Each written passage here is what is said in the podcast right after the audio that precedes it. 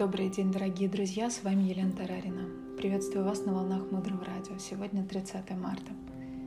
10 дней до даты, когда появится Наланда.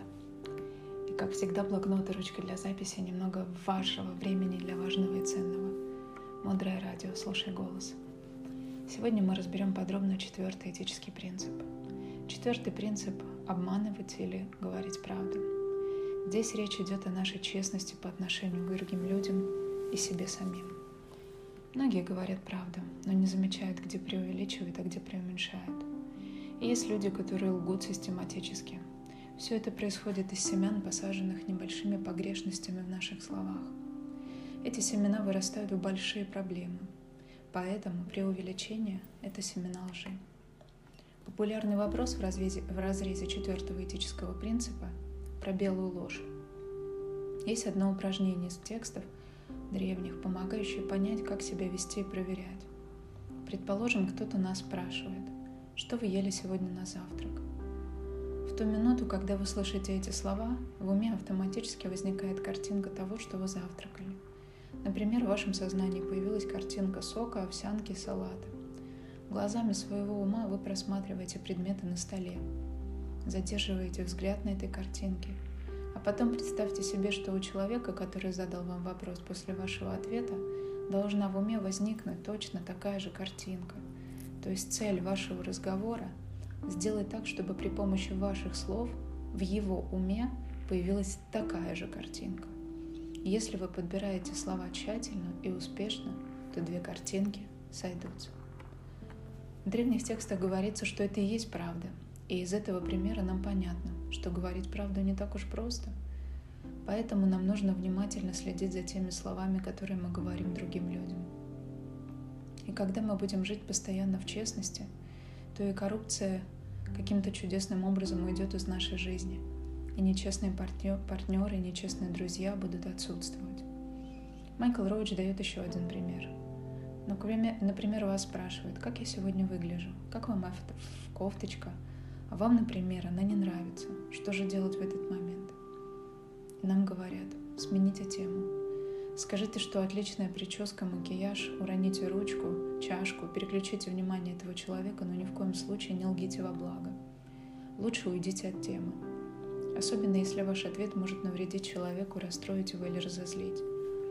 Мы ни в коем случае не должны создавать условия, чтобы человек посадил негативные семена, например, разозлился на нас – и здесь еще нужно сказать, не играйте словами. Очень часто мы можем играть словами, чтобы сделать правдой неправду. Это не делает нашу ложь хорошим семенем. Это очень важно, потому что правда — это не просто формальность. Как вы думаете, какая ложь самая тяжелая? Учителя говорят, что самая тяжелая ложь — это ложь о духовных достижениях. Когда мы, например, говорим, что мы видели ангела — или у меня был контакт с Богом, или я видел пустоту напрямую. Учителя говорят, что если вы увидите что-то, то вы будете на сто процентов знать, что вы видели. Например, с пустотой напрямую есть целый ряд переживаний, когда вы поймете, что это точно, сто процентов она, и у вас не будет вопросов.